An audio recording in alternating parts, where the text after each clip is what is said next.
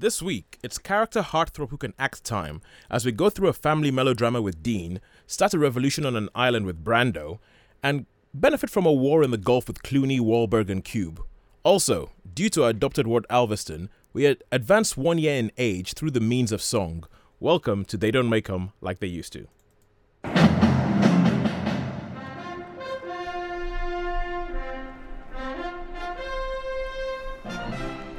Hello, good evening. My name is Tosin, and you are listening to Sunshine Radio at St. Mary's Hospital on the Isle of Wight. It's Friday evening, which means it's time for us to go back in time, dust off our memories, and talk about cinema that was made before the year 1980. Hence the name of the show, They Don't Make Them Like They Used to. Well, I would like to welcome my usual cohorts, Sha- uh, Sean, Hello there. Sharon, Hello. and Sam is joining us this week from Alveston Ward in St. Mary's Hospital. Now, how you guys been doing? Yeah, good, good. I've Yeah. seen a few movies recently. More than I have. Yeah, I've, I've been hanging out and going through a little bit of Cowes Week this week. Oh yeah, Yeah, walking around the place, looking around, going, I know nothing about boats. this this is it's nice. There's I- loads of people around, and it's all going all nice and well, and people are happy and stuff like that. But I can see that it's happy, and I can see that it's important, but I do not understand what is going on. A few years ago, I had a friend who was really keen on Cowes Week, so we would go there every year just to watch the racing. Yeah. And they're just like boats milling around in the water, aren't they? There's no obvious racing going on, but she was always clapping and going, "Oh yeah, excellent, excellent!" There, and I was like, "I've got no idea what you're looking at." I wonder if I wonder if Cowes Week's ever been in any movies. oh, I'll be sup. Actually, that's a good point. I'll be sup. Huh. I, I, I can't I think could of think of any. any. Well, but then I can think of many sailing movies. yeah, full sailing stop. movies. But I mean, you can think of you can think of old movies that are like you know swashbucklers or pirate movies and stuff like that set at sea. But sailing movies, like especially competitive sailing, you can there's films with competitive skiing and football and American football and even tennis and all that kind of stuff. But I can't think of any competitive sailing movies. No, I can't wait. It's- I could, plenty where they people have gone to see Documentaries for different stuff. reasons. I Yeah. like to team building or for, but to actually compete in a Mm. race. Yeah. No. I mean, when I think of it, I think of things like Dead Calm. With Yes. yeah, but I can yeah, that's a good point. That And there's a film. I don't know if it was with Jeff Bridges, but someone like that, where he takes a group of like army cadets on a yacht in White the s- Squall. White Squall. Squall. That's White it. Squall, yeah, yeah, but is yeah, that but him or is it Dennis Quaid? no, that's that's um that's Jeff Bridges. oh Jeff Bridges. But but the thing is that that even that that's like a sort of like you old timey kind of film. It's not it's not it's not common. It's not present day, is it? no, Yeah, it is. Yeah, because you don't really get much of the competitive screen. Although it seems like, quite frankly, I think this is ripe for a satire. Like you know, so Christopher Guest, this is Spinal Tap kind of thing. I, I think you could totally do that. Maybe we should do this that. Make Cowes Week. this Yeah. this is Cowes. Week. yeah. I think his view on it was like he did the, the, the folk music stuff, didn't he? yeah, yeah, Mighty yeah. A mighty and wind. And dog- best in show. The best in show for the word of dog fancy. Yeah. And all these things, yeah, they are right. I should say they are ripe for it. So Yeah. yeah, please do a Cow Speak one. Well, uh, yeah, I'm just thinking because, as you said, it just looks like a whole boats, a whole bunch of boats milling around. Um, if but it seems like it's the ultimate participation. Like if you participate and you understand what it takes to move a boat through the water with the wind and the sails and everything like that, then it's thrilling. I'm sure it's thrilling. But if you are like me and you don't understand all that kind of just sat stuff, on the green at Cowes. yeah, just out on the green at Cowes going, oh, it's a lovely day. Is it's it time wonderful. for an ice cream yet? Well, th- it looks amazing. I'm not gonna get it. Having all those boats on the water looks amazing. But honestly speaking, I do not understand what they're doing out there. But mm. I'm sure it's great. So for everybody who's at Cowes Week or anybody who's in the hospital thinking that you'd like to be at Cowes Week, great. I'm sure it's wonderful. and it's great. But I really need someone to explain it to me. Well, if you open your windows, you should be able to hear the fireworks in a bit. A bit oh yeah, on, the fireworks tonight. I'm going to be going down to that, going down to the green um to watch the fireworks tonight, and it's going to be good. Unlike was it last year or the year before where it just poured? It just poured down. Yes, it's always nice when it's a nice night. Yeah, Yeah. I remember the the night when it poured. Anyway, we're supposed to be talking about movies, aren't we? We are. Yes. so we'll take off Cowes Week, and although we might have sowed the seed for the Cowes Week movie, the Cowes Week movie, I think it's ripe for satire for somebody who actually understands the sailing world. So what we do on this show is that we start we generally talk about four films. We kick off with a bona fide classic, a film that is just widely acknowledged to be one of like the best ever made. Then we follow that up with a patient choice. We go into Alveston Ward in the hospital, as we said. I went in there today and spoke to Sam, and we shall be speaking to Sam. We shall be hearing what Sam had to say about the first film she ever saw at the cinema. Then we will go on to a hidden gem, a film that not many people know about, and has kind of disappeared in the annals of history, but we're bringing it back out. We're dragging it, kicking and screaming into the sunlight to say, Here, take a bow, you are great. And we shall find off, finally end off with an exception to the rule. A titular rule is they don't make them like they used to. We will pick a film after 1980 that will say, This film still rocks and is still, it's, is worthy of being in the same breath as the other films that we speak about. And that's how the show goes. And we shall kick off today with a suggestion that was made from um, from Facebook by a good friend of the show, Tib. Him again. I Good think this. tip. Yeah, I think he has one more. I think he has one more, and then after that, Tib, you have to you, you have to get back on Facebook and let us know more, more of the films that you've chosen. And he has chosen East of Eden, East of Eden, which is the first time that James Dean um, had a lead role in a movie. You guys know much about this film? Yep. Oh, okay. Yeah, I've a little, a little. Yeah, I used to be a bit of. I had a bit of a thing for James Dean when I was younger. Cool. Uh, you, Ah, you there you go. I, you and a lot of others, I should imagine. Yes, I know. It's that he was very popular as like a poster boy yeah. of in the mid '80s when I was at school still, and so a lot of my friends, yeah, we had James Dean things. Yeah. I had a James. Dean T-shirt. I had a James Dean poster and postcards, and yeah, James Dean was a big sort of cultural icon in the '80s. If you ever look at some in, in sort of odd films here and there, there's always like a poster of James Dean in some girl's bedroom Yeah. or some. Or, Yeah. You know, there's always a. Well, I, I think it's it's kind of because obviously he he tragically died so young. He only ever made three films as a Yeah. lead, and I think that rebel without a cause thing. That's just sort of he's he's trapped as that for all yeah, eternity. he's forever Yeah. a teenager, yeah, isn't he? he's forever mm. trapped as that, and and I think when teenagers go through their stereotypical rebellion phase, he's just kind of like the poster child for teenage rebellion, and he's like that. Um, but this is a bit of a different film in which he isn't he isn't quite that that character. But I think Sharon, you're going to tell us in a second. Yes, yeah. But before we go into that, we're just going to play some theme music from East of Eden.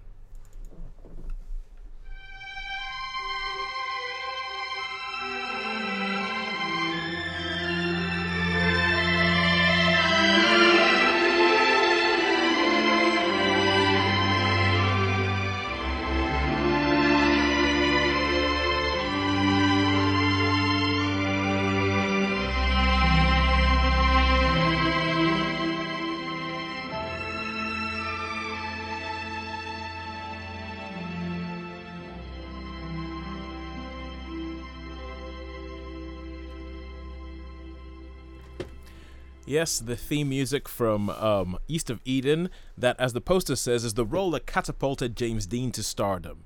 So, Sharon, what is East of Eden about? East of Eden is based on a John Steinbeck novel, so that immediately should tell you that there's going to be tragedy, heartbreak, tension, and yeah, deep issues, uh, undercurrents, deep undercurrents. Yeah, he, he did like his he did like his drama, didn't he? He did. he used to turn it up to 11 if we're going to reference Spinal Tap. Basically, it's a story of Adam Trask, who's an upright, God fearing farmer in North California in America at before America joins the First World War. So it's in the early days of 1917. He has two sons, Aaron, who is his golden child. He's a again he's an upright, God-fearing, handsome, hard-working man who is made in his father's image in that he's a man after Adam's heart, says Aaron. Then there's the other brother, Cal. Now, Cal, he loves his father and he loves his brother, but he just somehow just does, can't get it right. He's, for everything that Aaron does so right, so effortlessly, every time that Cal tries to do something, it seems to not quite work. And he's never quite been able to get his father's approval. And he desperately wants his father's approval. Hmm. And you see them so you see this sort of seemingly sort of good family with this sort of bad apple in it, but he's he tries desperately to make things right with his father, and it just ends up going wrong, and he just sees himself as like something of a bad seed. So part of the story unfolds is that his father is a farmer and he has this investment in transporting an experimental way of transporting fresh fruit from the growing fields to the cities by using like a refrigerated railway carriages and they used ice. Yep. and then in this one particular venture the, the train broke down the ice all melted and they lost their whole crop and so his father had this catastrophic financial loss. Hmm. So cal comes in and thinks i know i can make some money it's the beginning of the war, and he knows that if the war's coming, the army's going to want to buy certain goods to sell to make these um, rations for the soldiers. Yeah. So he invests in a field of beans and he grows these beans and he makes an enormous profit. And he goes, he's going to surprise his dad at his dad's birthday party by giving him all this money Yeah. And he tries to present it as money and his father's absolutely horrified that he's what he calls like profiteered from the Oh, war because of the war. Yeah. because of the war and he absolutely rejects it he rejects the money and he rejects cal and then all the secrets that have been concealed over a number of years all start tumbling out and one of the big secrets i don't think it's a spoiler because this film was made in 1955 is that the two boys have been raised all their lives to believe that their mother died when they were babies when they were mere children. And Cal, because he's one of these guys who's always lurking about, he's always wandering about, he found out that his mother is actually still alive. And not only is she still alive, but she's a brothel keeper Ah. in a town nearby. But his dad has has has he's she, she's dead in his father's mind. Okay. And his brother doesn't know anything about it. All right. Okay. Cool. So, a couple of questions. Yes. With that sort of setup, with that sort of prezi, who is which one's the James Dean character? James Dean plays Cal. So the the ne'er do well. He's kind the of bad seed, Yeah, the bad seed in his dad's Yeah. eyes. And the dad is played by Raymond Massey. Oh yeah. So he is one of these actors who is, you know, upright and God fearing uh, in his own Oh, sort he of is, yeah, way. yeah. I like Raymond Mass. It's funny you should say that because because reading a little bit about that, and, and he really, really, generally on set hated James Dean. Yeah, he just couldn't understand him at all. Because James Dean, he, he changes lines and he, he used to do things, and Yeah. apparently complained to Kazan and said, you know, all, all, you know, uh, this he's not professional. You know, I've been an actor for years, and and and then Kazan said to Massey, oh, I'll, I'll have a word with him, and uh, he went there and he said. Oh, keep doing the same thing, you know. so Because some of the scenes you see almost like the revulsion in The- his father's he face. does, he hated him. and that was partly because he would do things like he would cry when it wasn't scripted and he would try to embrace him. And as, as this is like a Victorian father almost, it's like you don't go around hugging your dad, even though you're you're heartbroken and you're crying. And to a man of that standing, to see his adult son crying, he'd be repulsed by. So- and then to him try to hug him, he's going to be even more repulsed by. So oh, it, it sounds like it was just like a genius casting decision from Elia Kazan going, yeah, Yes. yeah, this is this is yeah. really. Yeah. They're not even gonna have to act. They're just gonna hate each other. yeah, it, it creates this immediate tension that comes across on the screen It- completely. Yeah, it does. It does. I mean, I think for uh, this film, I mean, I enjoyed this film, but sometimes Dean's demeanour, if you will, like all that uh, angst, Yeah. sometimes used to get on my nerves. That's as dated as some other the acting, isn't it? I think that where they really drag out that every As- emotion from yeah. every scene has become as dated as that stiff, upright Yeah, but- form of acting that you see as well. Yeah, Yeah. but it, it was pretty much that. That was pretty much a whole genre, which is the melodrama, the family Yeah. melodrama. That Yeah. they just that they would that it was all about. Oh, we gotta drain everything out. So you know, it's all everything's gonna be heightened and all Yeah. that kind of stuff, and nothing is just what it is. But it's also like it's always some heightened form of like emotional turmoil going on. Yeah, because you are. It's all shouting and crying and tearing your hair and Yeah. tearing your clothes, and it's really is. You you're wrung out when you watch it. Yeah, I think I think James Dean was. I mean, even as, as a boy, wasn't he? He was. He, did did he want a father figure? I mean, as a, as, as a young boy, I think he didn't. You know, he, he didn't have a really good childhood. I don't think his well, his, his mum died early apparently, so it was Yeah. almost like you know Craving pretty- that yeah. And I think Steinbeck actually said he is Cal. He Yeah. said, you know, he was really, really pleased with with, With the yeah, casting. with the more casting. desperate he becomes Yeah. to get approval and to do Yeah. the right thing, the worse his choices are. Yeah. So he ends up doing the opposite of what he intended. Because on some point, I think, is he really bad because he means well, or is he just Yeah. too de- too needy that he can't see the truth? And he ends up hurting everyone in the end by sort of bursting all these bubbles that people have been living in. He ends up destroying I eh, nearly everyone. Well, it's, it's kind of like there was, there's this sort of like there's a sort of truce almost that, of things that are lined in secrecy in the Yeah. family, and everybody's happy for them to just be there. The, but but when he but by him pushing, all this stuff comes to the surface, and it kind of like breaks the facade of the family or something. yeah, it just shatters I seem to everyone. remember. I know. I know. He sort of quite likes his brother's girlfriend. His brother's girlfriend, Abra, played by Julie Harris. Yeah. But what I remember, I think there's a girl and she's like a barmaid or something or a waitress, and and he sort of is really gives her a, a cuddle and a, a, a hug and stuff, and you know, um, I don't know who that ac- actress was, but anyway, but she was. It wasn't. It wasn't Cal's girlfriend, Julie Harris. It was uh, another actress, and he goes, Oh. "Oh, show me the room," and you know, let's see what, and and. He, there's this thing where they cuddle and she's all like, "Oh, I really, you know," has really you can sort of see with the you know he sort of gives a little peck on the cheek and she's all demure and stuff, you know. So, but that's that's that's I, I remember that bit because I felt sorry for the girl. Yeah, that she's been yeah, Yeah, being used be, really. being used perhaps. I, yeah, Yeah, Oh. because the girlfriend is it's Aaron's girlfriend, and yeah, she's she's repulsed and attracted by Cal at the same time.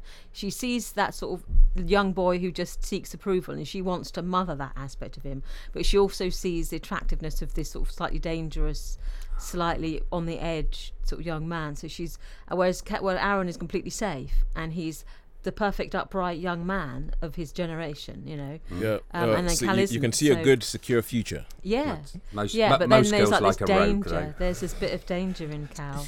Most Mm, girls like, a bit rogue. of danger. If- Yeah. if, if, it, if it can be a rogue and if he can also put food on the table, win. that's a win-win. Yeah, All right, so there's been talk about this on almost every single thing that you read about that. In the first couple of sentences about this film, they'll talk about it being a sort of adaptation of the story of the biblical story of Cain and Abel. Yes, because the, uh, the names, the Adam the father, and then Aaron and Cal, and we know that Cain slew Abel, so it is Cal destroys Aaron in this in a different way. Oh yeah, Yeah, so it is. It's there are mirrors to, it. and obviously when Cain is thrown out of Eden, he goes to the land of Nod, which is east of Eden. So there's it's oh, all there. so that's where the title comes Yeah, from. Yeah, because that's where Cain ended up fleeing to. He was marked, wasn't he? Cain was marked, Yep. and then he had to leave Eden, and he ended up going to the land in the east, which was Nod. East of Eden. of Ah, Eden. Oh, Steinbeck, you clever, clever, yes. so and so, and So- Kazan. ah. Yeah. Kazan, yeah. Yeah, Yep. so there are there are definite yeah there are and again with the whole Cain and Abel story about the sacrifice that Aaron makes and the sacrifice that Cal makes, you know yeah, yeah, yeah. How one is taken and one isn't. how one is rejected because it wasn't the best of what you had to offer. So No, no, no murder in it though, is there? No, but he destroys. He you could say he destroys, murders yeah. his family, but he destroys his family nonetheless, even though there's no bloodshed as such. Mm. Um, but there's no younger brother, so that's when the biblical image falls down because obviously good old Seth, who's always forgotten, he's the one that you know Oh yeah, the third brother. the The third, third brother. brother. Yeah. He saves everything. Does he? Does he? Yeah. Yeah. Oh right. All right, cool. Yeah, good stuff. Oh, wait, and now that you've mentioned that you're actually giving us the preview of the film, it makes me realize that we have ended up with another inadvertent theme in our in our show, which is people profiteering from like war. Yes, Yeah. it's yes. Oh, we're clever, aren't we? Yeah. Uh, yeah, clever. Even though we, we- don't know it. we, we we have absolutely no clue how we do it, but still it keeps coming up that these things keep happening. It's, a, it's as if like you know there's a couple of themes that go through most movies or something. Yeah, and we So- managed to find them. That's good. we oh, we managed to find them without realizing they're there. Oh, watch, look look what we do. Yeah, give us a pat on the back. Uh, so any any final thoughts on East of Eden? Nothing is worth a check out. I Yeah, think yeah. I, I, It, I mean, it stands yeah. the test of time, which is why it is a Yeah. classic. It does stand the test Yeah. of time. Uh, as I say, I think you know, you know, to me sometimes that James Dean angst does wear a bit, but uh, yeah, no, it's still still a good movie. Yo, do you reckon that that's just because of your age now? Probably in my age now, yeah. Do you reckon But that I when mean- you were younger you were like, yeah, and now you're like, oh, for goodness sake, he's such an annoying brat. yeah, yeah, yeah. I, I, I think I actually, I, I probably should revisit it because I think I would appreciate it a lot more now than, than, because I mean, the last time I saw it, I think was probably on TV Yeah. 20 years ago or whatever. So, And it's like the themes of sort of Steinbeck's themes. You think Yeah. sometimes they do translate well into our modern society and sensibilities. So the story itself does does work still. All right. Well, thank you very much for getting in touch with us, Tib, and letting us know East of Eden, Bonafide Classic. That was your call. Apparently, we agree. Well done, you. so, we now go into the section of the show where we go into the hospital. So, we go to, we've adopted Alveston Ward in the hospital as our ward in the show. We will go there every Friday and we will speak to at least one person and ask them the question What's the first film you saw at the cinema? Tell us the story. Who did you go see it with? What film was it? How did the film affect you? Does it stay with you? And this is me asking a lot of those questions to Sam, who actually works at the hospital apparently, but and now sees it from the other side as a patient. But this is what Sam had to say about the first film she ever saw at the cinema. So, oh, sorry, my name's Tosin. Yours is it? Sam. Sam. Yeah.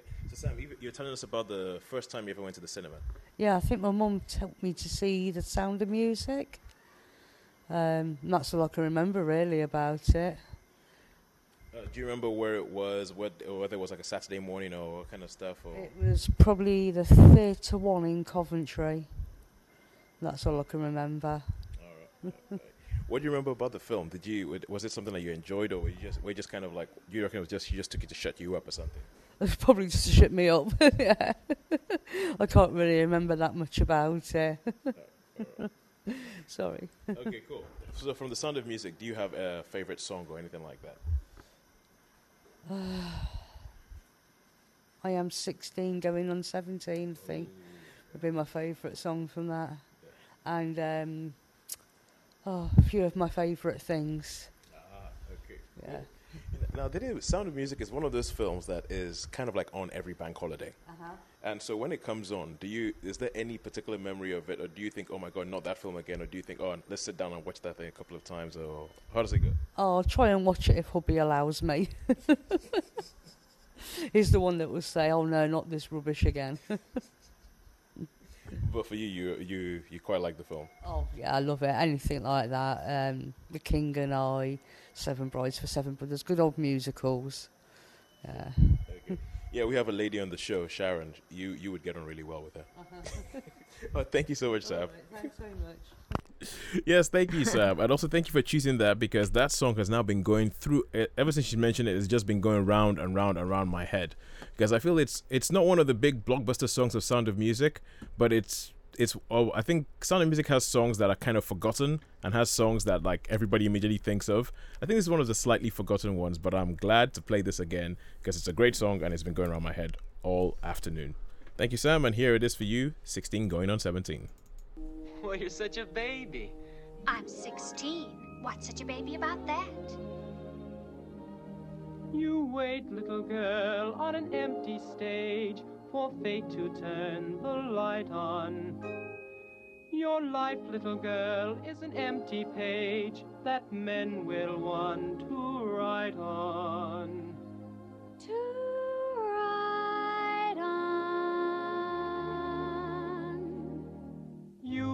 You 16, going on 17. Baby, it's time to think. Better beware, be canny and careful. Baby, you're on the brink. You are 16, going on 17. Fellows will fall in line. Eager young lads and roues and cads will offer you food and wine. Totally unprepared are you to face a world of men. Timid and shy and scared are you of things beyond your.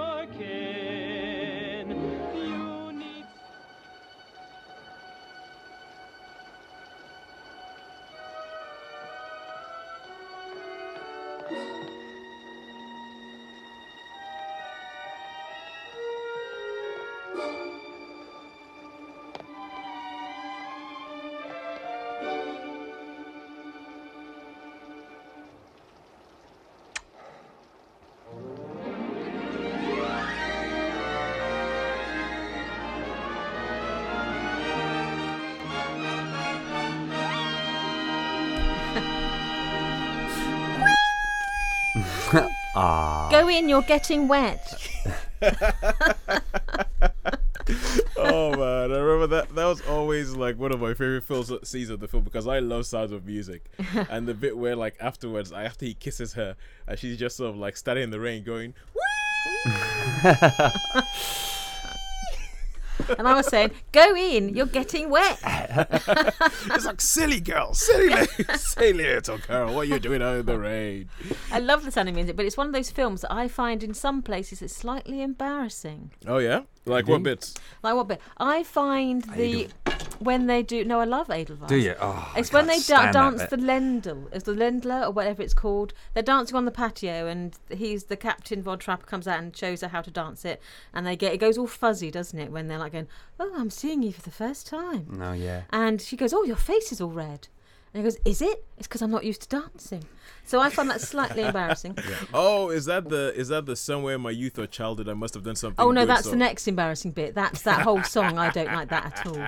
No. And See, it's see, like, I, I must have done something. something good. good. you know, I'm No. saying? I don't like A- Edelweiss. Oh, So I love Edelweiss. do you? I just find that. Like, Yeah. Oh dear, he gets his little guitar. Yeah, actually, I, I like that scene. Do you? I li- love I like that scene. It's I like you the know- scene where all the kids are saying goodbye.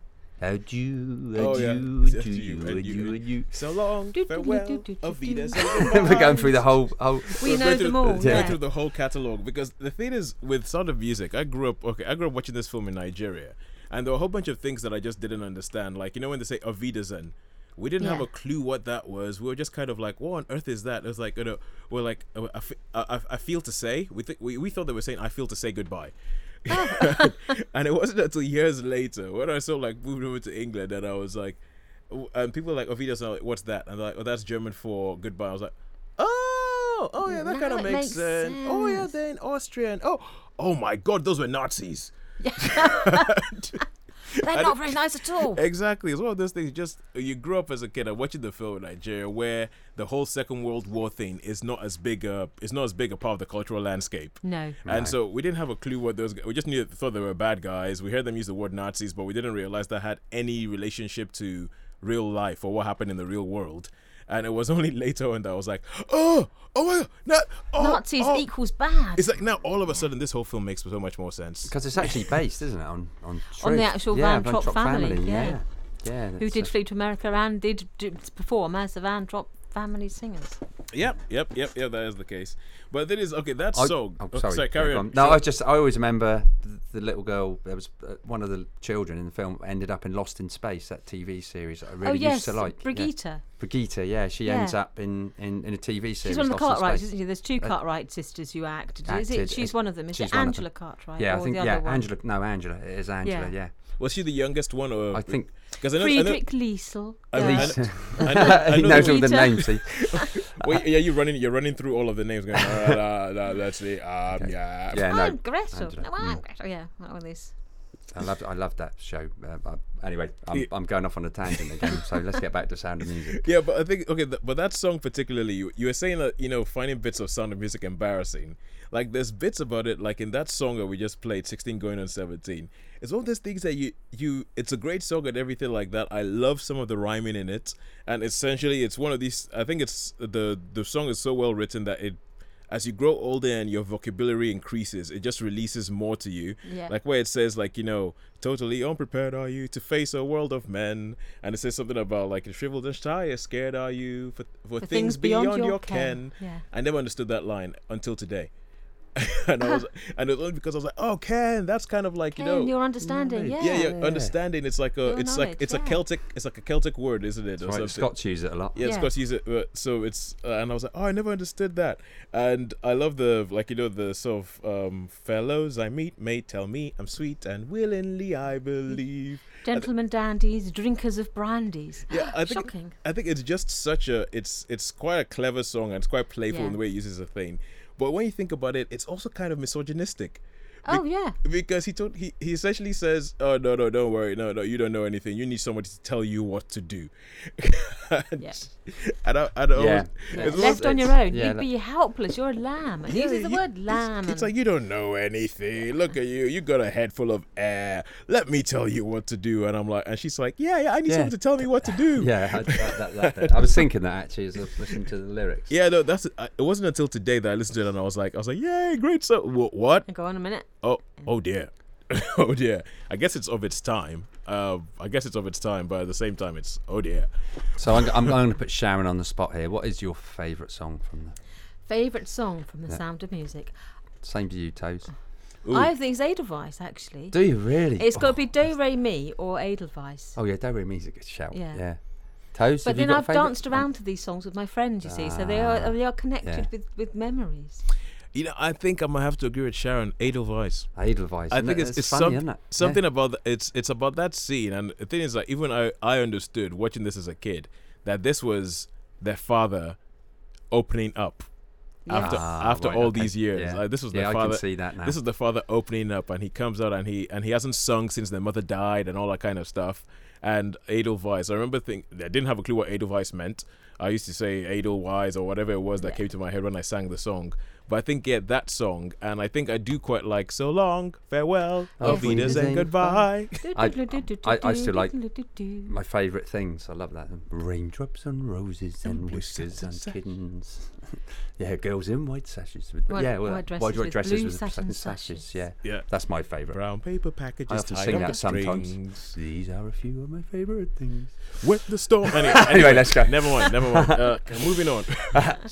Yeah, it's a good choice. Yeah, good choice. Good choice. Thank you so much for that, Sam. Great choice. Sound of Music. Uh, that's a film that I think I've said it before that I could watch it all, all day. I know some people don't like it. Like she was saying, how her husband doesn't like the film, and he's like, "Oh no, no, that that that's on again." And some people they sort of like just sort of like bag on Sound of Music, but I just think it's it's just a brilliant It's, film. yeah, it's a good film. Yeah, it's, it's a a fun film. film. to watch. Yeah, I remember um, there was once my friend started decided to start watching it at twelve midnight, and I sat down and I thought I'm just gonna sit down and watch like the first ten minutes or something like that. Three hours later, I finally went to bed you Yeah.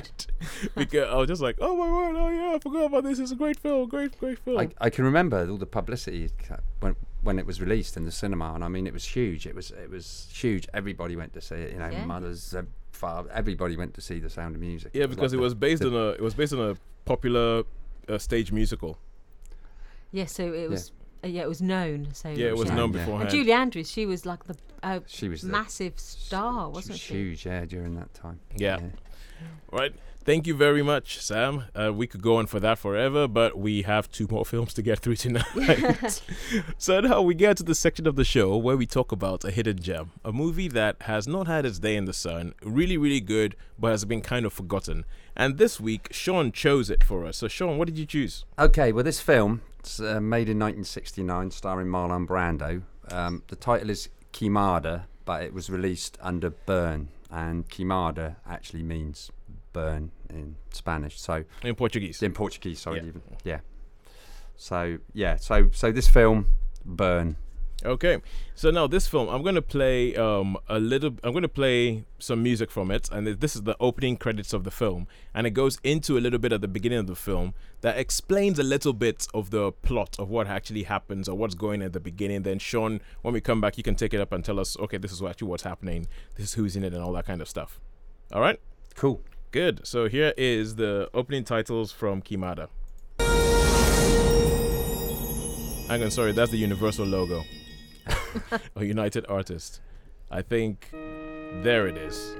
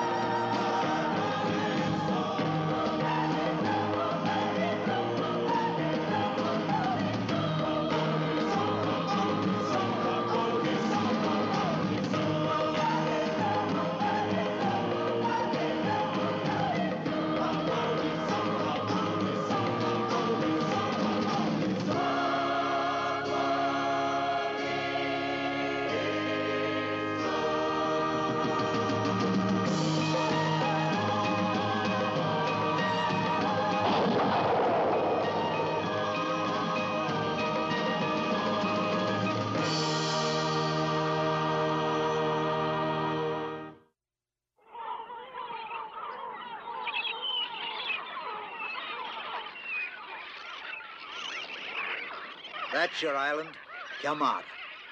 One of the hundreds of islands of the Lesser Antilles. Here, have a look. Thank you. You know, most of what you see here on the windward side is the wild part.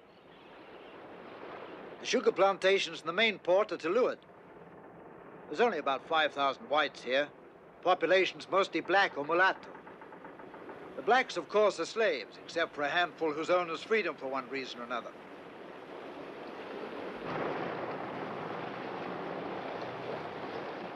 Queimada means burnt. In fact, the Portuguese had to burn the island to put down the resistance of the Indians when they took it. And since the natives were all killed, they brought in slaves from Africa to work the cane fields. That large flat white rock you see offshore is called Cimiteiro Branco de os Negros, because the bodies of slaves who died during the trip over were thrown there. They say they lost nearly half of the poor beggars. And that exceptional whiteness there seems, in fact, to derive from the dust of their bones which have penetrated into and merged with the rocks.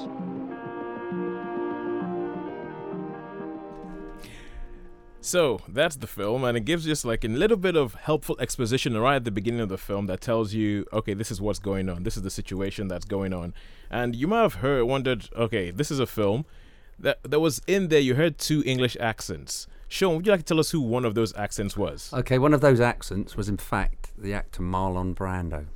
Doing So, do, do, doing an English, um, like an English professional mercenary, like a, a soldier, I guess. Um, William Walker. So he's got like a he, he plays a typical typical Englishman, and I have to say he does it really really credibly as well. You know, like of of that sort of era, that sort of period as a, as a English, shall we say, you know, privateer, Yeah. mercenary type of thing. yeah. Um, yeah. So okay, so okay, I've I've watched like the first. I always try and get a little bit of the film, but I watched the first ten minutes of this, and it sets it up quite well what the situation is and what's actually going on. So this is an island. It's where the slave trade is going on. You have the um, it's it's a Portuguese colonized island, like the guy was saying. They came in there, got rid of all the indigenous people, and they had to bring in slaves from Africa to sort of populate this and work the sugar plantations. And into this, we have this William Walker, Marlon Brando character coming in.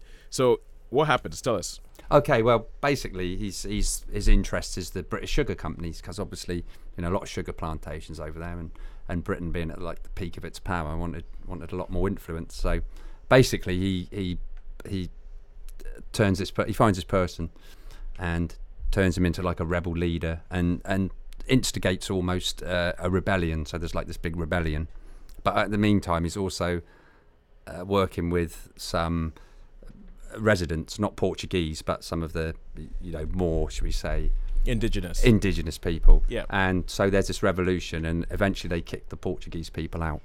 So, but as time goes on, uh, so they kick the Portuguese people out so that pretty much so the English can take control. not no, not that time. They they Okay. just absolutely they, they they want some. You, you know, they do. Yeah, I, I guess you know they, they but they've got a big influence. So so they they got a lot more trade with with with Britain. Yeah. and then obviously the the chap the the the high rebel guy decides to rebel again basically so the people that are controlling the sugar company walker has to go back after 10 years and basically where he's built up this this this rebel leader he basically has to bring him down again so it's like you know he's he's put this guy in power he's put these people in power and now he needs to take them down again because they've they've basically rebelled again you know because they don't like what's going on because they don't like the exploitation So it's it's it uh, so all right because this film when I so when I started watching it, it seems to me like this is Marlon Brando in political mode.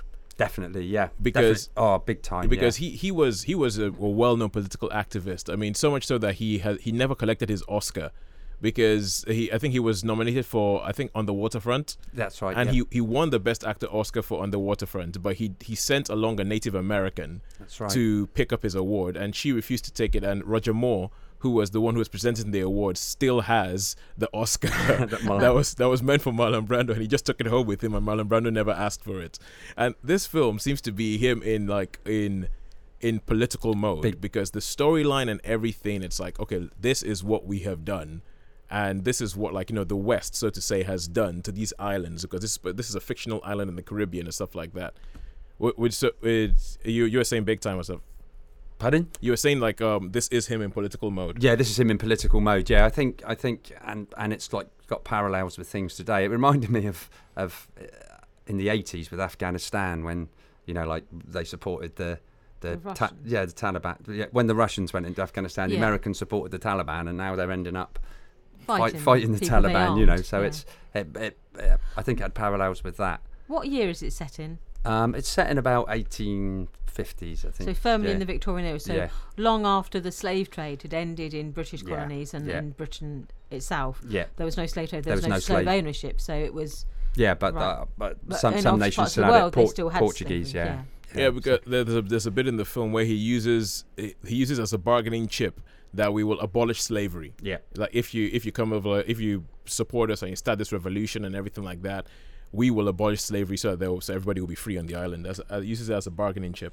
Okay. Yeah, it is. It is it's, as I say, it's an Italian-made film, and it looks. It's very reminiscent of um, of uh, you know Italian westerns, really. yeah, you know, spaghetti west. the spaghetti westerns. I think uh, Alberto Grimaldi was the producer, so and and he did all those. Oh yeah, and the the music was by Ennio. oh yeah, Morricone, which- yeah, did Yeah. which the you music. said, yeah, yeah. we said so- it, it was a bit like um, the good, the bad, and the ugly meets sort of hair, doesn't it? Yeah. But the thing is, those the, the, the titles, the opening titles, I love that type of because it shows actually bits of the film. Yeah. uh, you know, you know, with the Yeah. What- It, it shows it shows like, images, like yeah. revolutions, or you see you see all the black Mm. slaves, or they're running around and getting shot and all that kind of stuff. Um, Yeah. In So the you know what's background, as coming. it's So there's the, yeah, as I say, obviously because it's an action movie as well. There's there's there's lots of action in it. That so so that appealed to me as well. Because he was strongly into sort of civil rights, wasn't he? Oh, big and time, For, yeah. He used to mar- he marched, didn't he? With was it with the Black was he Panthers. with Doctor? Oh, with the Black Panthers. It wasn't with Doctor Martin Luther King, was he? He didn't march with him. I I think he might have actually. Wow. But I know- he's- I know know that- there's pictures of him uh, marching with the, on these sort of southern civil rights marches. Yeah, But yeah. but but he plays this, this Englishman. But he- he's brilliant as an Englishman. I mean, does, has he played an Englishman in any other films? I mean, he Well, he was- He played, wasn't he in Julius Caesar? He used an English accent then, I think, in Julius Ah. Caesar. Yeah. I'm trying to think, was he Brutus in Julius Caesar?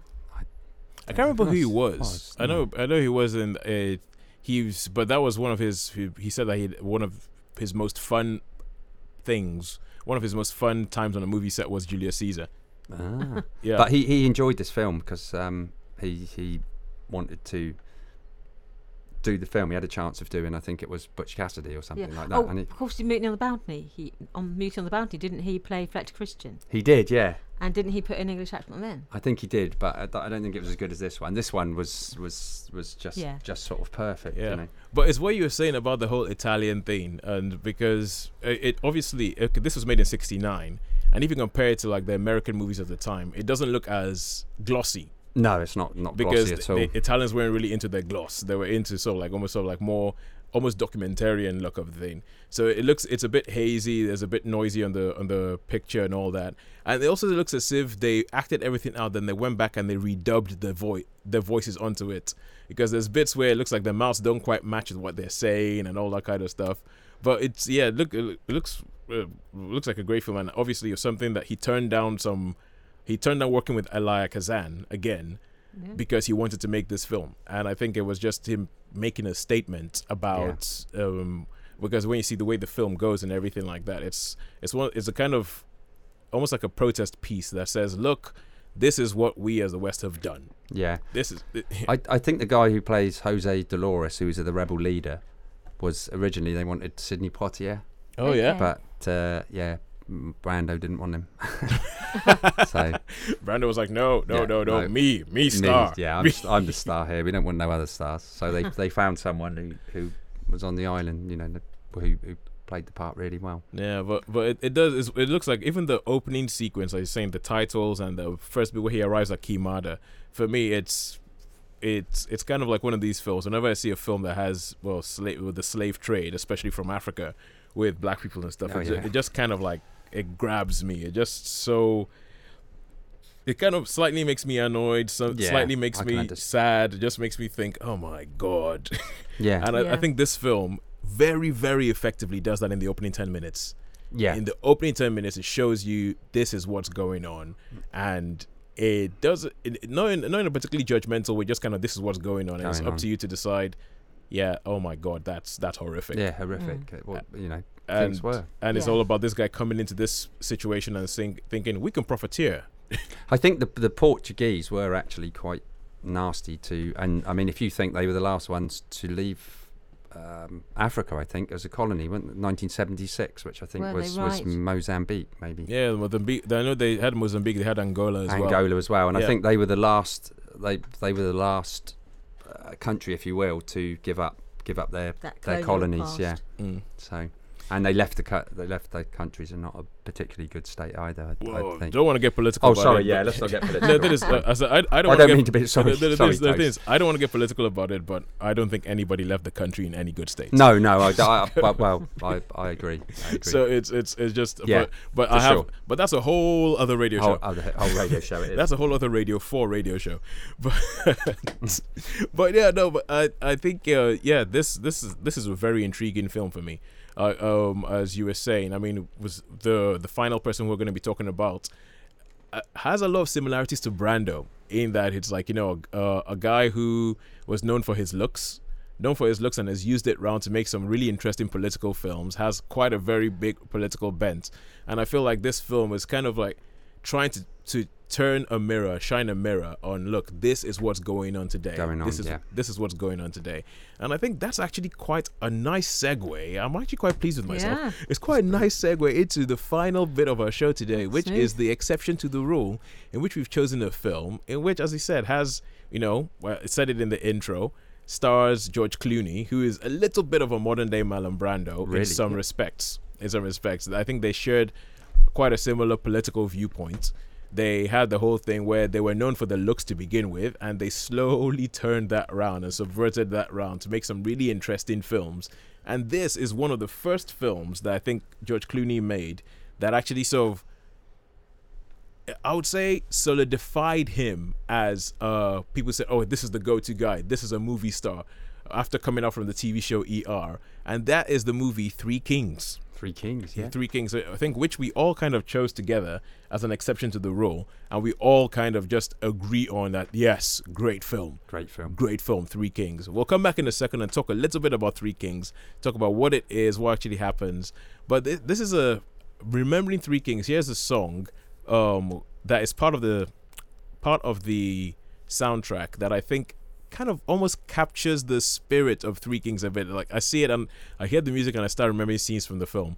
So here's a Plastic Bertrand with Stop ou Encore.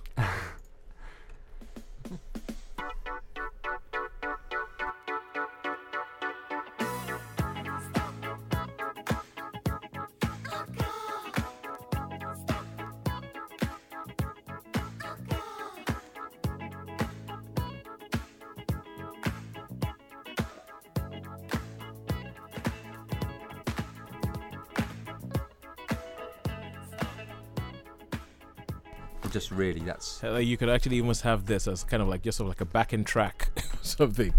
Yeah, because Yeah. you tend to forget that it's that it's there, isn't it? You It just is, go. yeah. It just carries on like this for a Yeah. while. Carries on like this for a while. So who would like to take um who would like to take it on and so just explain what Three Kings is all about?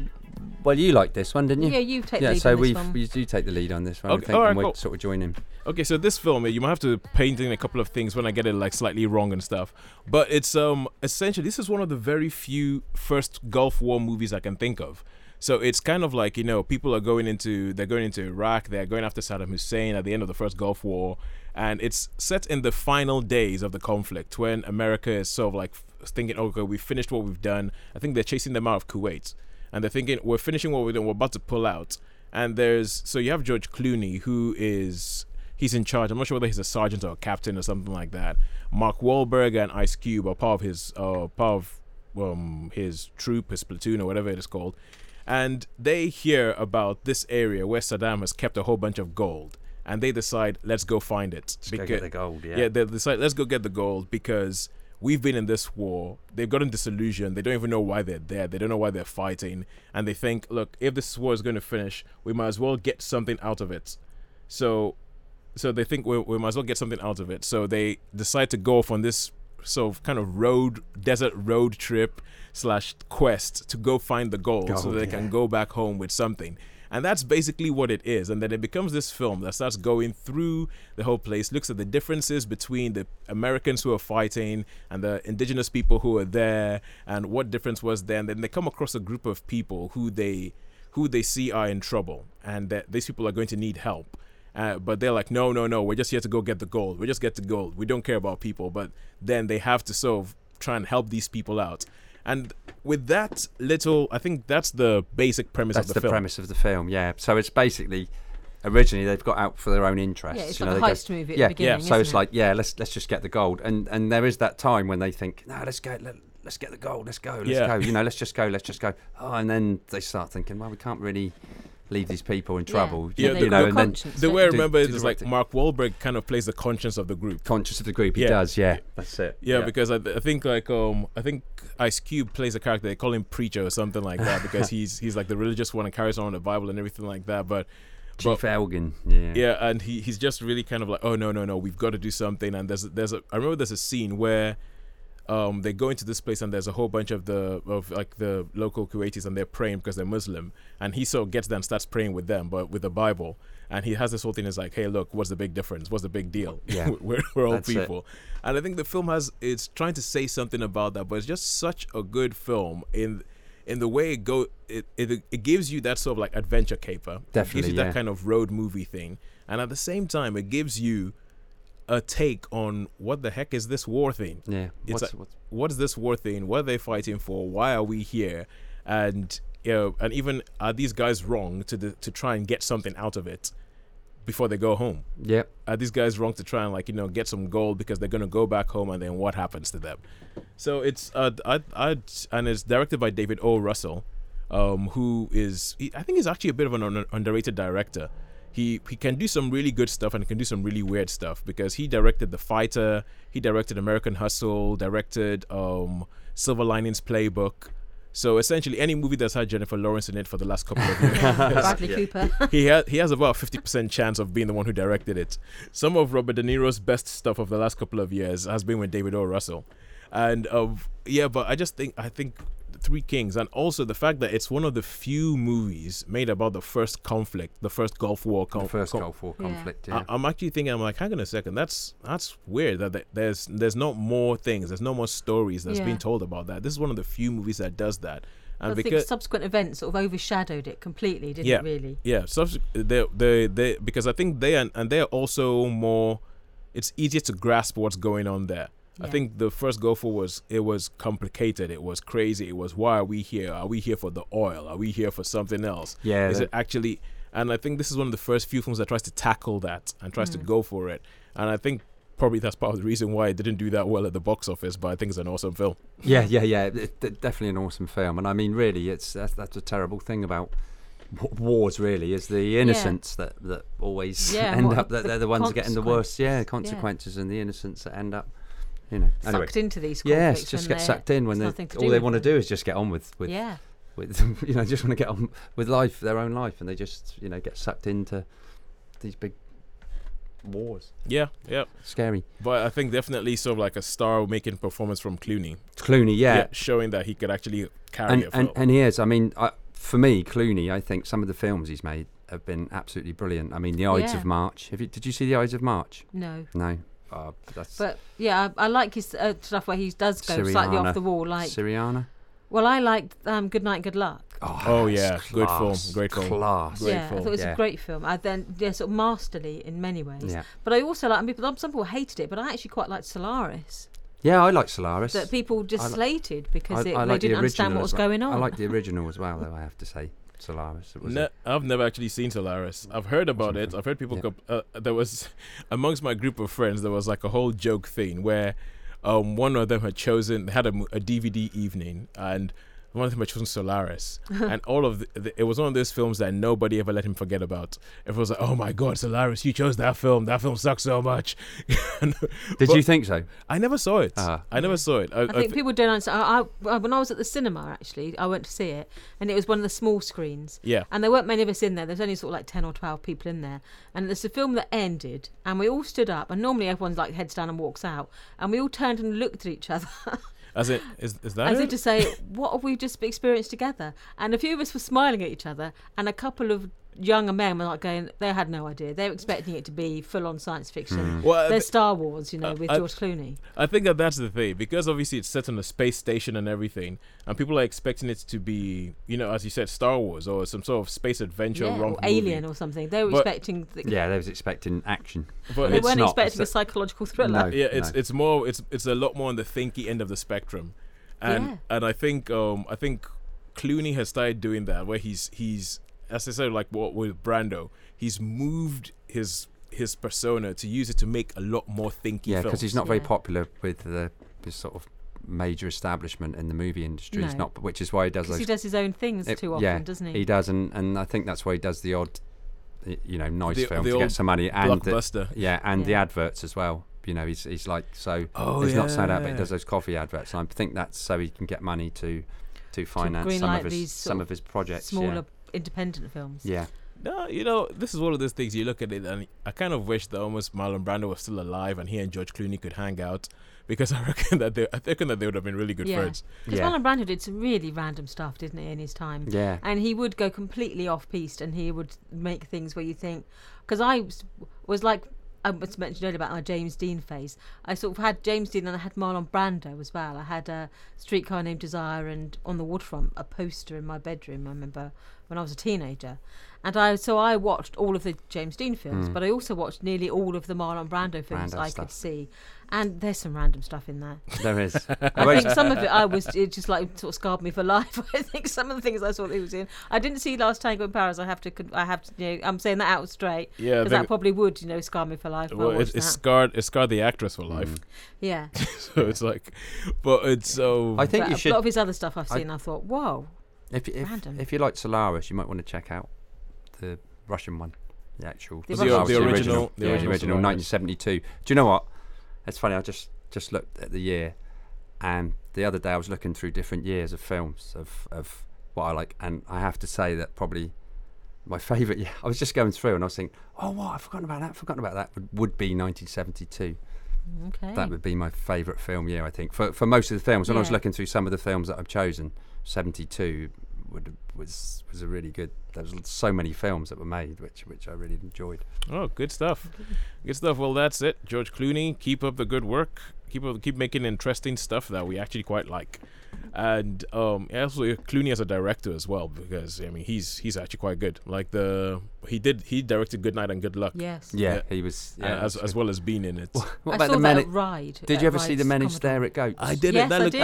that, that, that looked that looked just that looked like it looked too weird and random. It was pretty weird. I weird. did see random. it. Yeah, it it's looked nuts. too weird and random. I quite liked it though. Yeah, I quite liked it. I did. Right, so uh, we get to that bit of the show where we have to say goodbye. We have to say goodbye. We have to say thank you for being here. Thank you, Sean. Thank you, Sharon. Thank you. Thank Adieu, you. Thank you. For, adieu. yeah, adieu to To you, you, and you, and you. Thank you, Pam, for speaking to us today. Thank you for uh, yeah the sound of music. Thank you for reminding us about that. Thank you to everybody in the hospital who's listening. Get well soon, and remember, as always, they don't make them like, they, used to. Goodbye.